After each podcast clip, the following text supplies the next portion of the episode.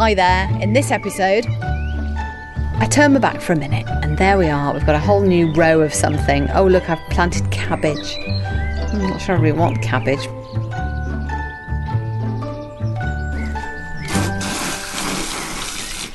The best thing about this handy hose attachment that we planned out is that it comes right into the greenhouse.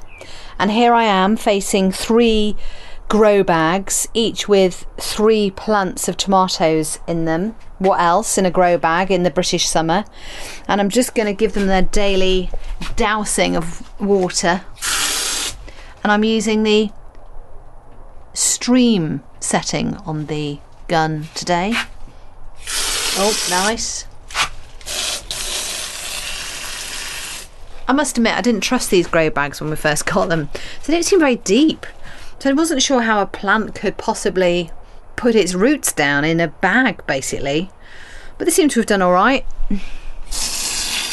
And um, everyone was having a go at watering them when we were away. It's really funny. This guy came round to um, do a bit of building work at the end of the garden. He went, Oh, I've watered all your tomatoes in your greenhouse. I went, Oh, thanks very much. And then the lady who'd been feeding the cat said, I watered all your tomatoes in the greenhouse for you. And then my daughter had been popping back every now and again and going, I've watered all your, and she hadn't really. She just looked at them a bit and dribbled a bit of water over them. So I was quite grateful to the the more mature members of the team in our absence to actually properly water the tomatoes. So they're doing really well, and they aren't reddening, ripening very quickly, but they're very strong. So this variety is Ailsa Craig, which reminds me of Wendy Craig or Isla St Clair, both very popular characters on British television in the 1970s. I don't know why, but anyway, it's just the name, isn't it? So they've been really good, which is a really good thing after last year's massive tomato fail, hashtag fail, where every single plant grew and grew and grew, but had barely any roots, no fruit, and it wasn't just me, it was the ones I gave away. Other people mentioned that variety. I think it was Alicante, Alicante um, variety that didn't do anything. So a bit of a disappointment. But this year, uh, tomatoes have redeemed themselves, and we haven't got a crop yet. So unfortunately, that we can't have a salad tomato with a salad cucumber because the cucumbers have done really well. So we're kind of mismatching our salads at the moment. I don't quite. There's probably a strategy which I'm just not a detail person. I don't know if you've picked up on that. I'm not a detail person. I know some people will do spreadsheets and say what they planted, when they planted it, and what conditions they had, and so ultimately everything will end up on a plate at the same time.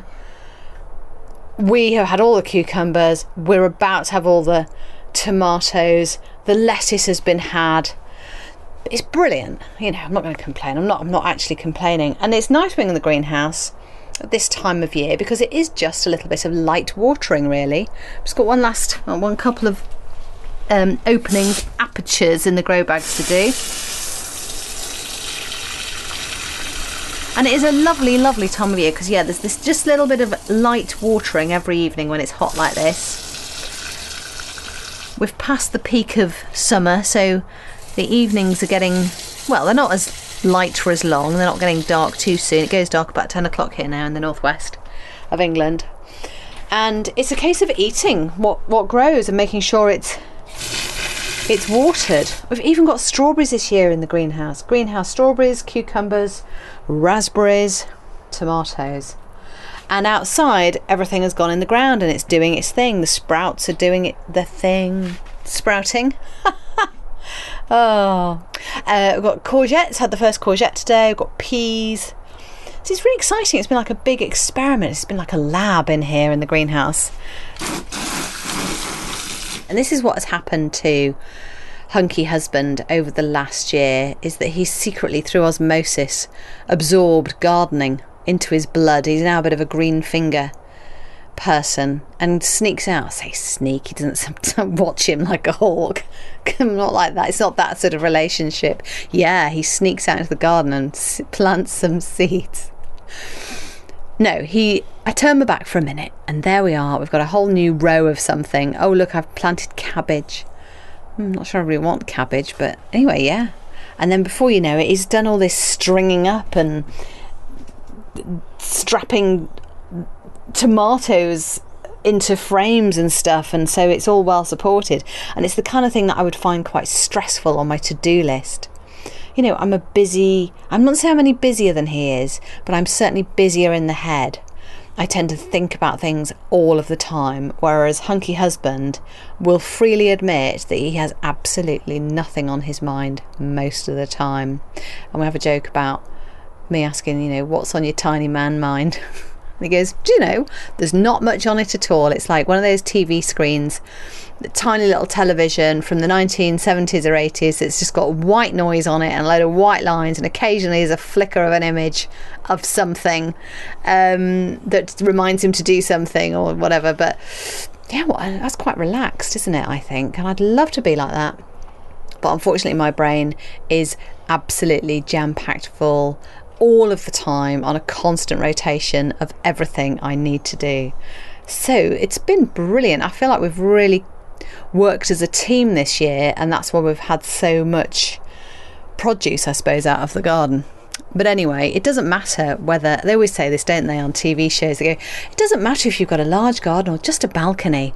And you can tell, can't you, in their voices? They're kind of pat, oh, you've just got a balcony. Oh, so sorry for you. Uh, you can still plant strawberries in a planter on a, in a small garden or balcony. So I have been that small garden balcony person. So yeah, they're right, you can.